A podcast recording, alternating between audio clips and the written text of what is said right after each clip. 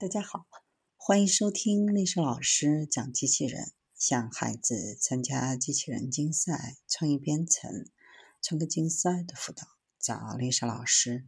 欢迎添加微信号幺五三五三五九二零六八，或搜索钉钉群三五三二八四三。今天历史老师给大家分享的是，在光合作用下，3D 打印叶绿素像大力水手一样秒变强壮。一棵树通过数年的自产食物而变得强大，是否可以使用能够提供营养、增强树木的相同生活材料来增强产品呢？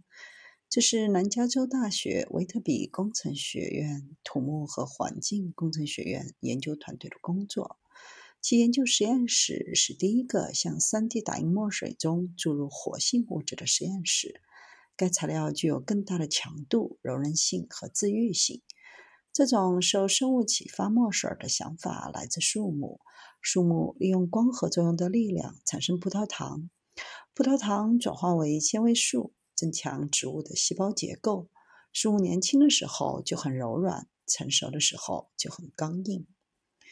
研究思想也受大力水手的启发，通过吃菠菜来增强肌肉。研究重点是生物启发的制造和前所未有的材料和结构的力学。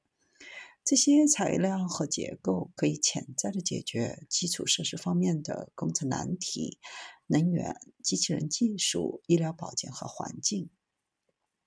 来自 U.S.C. 麻省理工学院、加州理工学院的联合团队，使用离心机从购买的菠菜中提取叶绿体，将菠菜的叶绿体与新发明的可 3D 打印的聚合物油墨混合在一起，将墨水用于 3D 打印结构。通过将光施加在三色印刷的结构上，创造了条件来生成基于植物的葡萄糖。该葡萄糖与聚合物发生反应，使材料变得越来越坚固。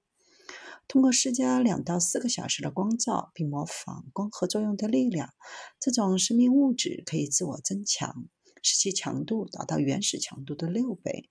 通过将材料冻结为零，可以暂时停止由活的叶绿体诱导的增强作用。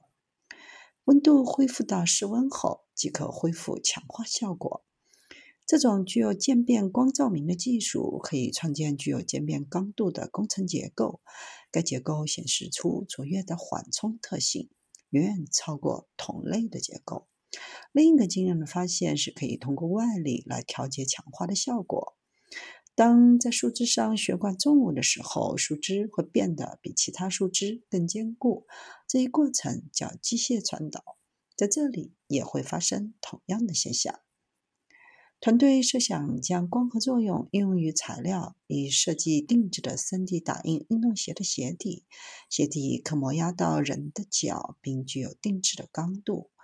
一些植物在嫁接和伤口修复过程当中都表现出治愈能力。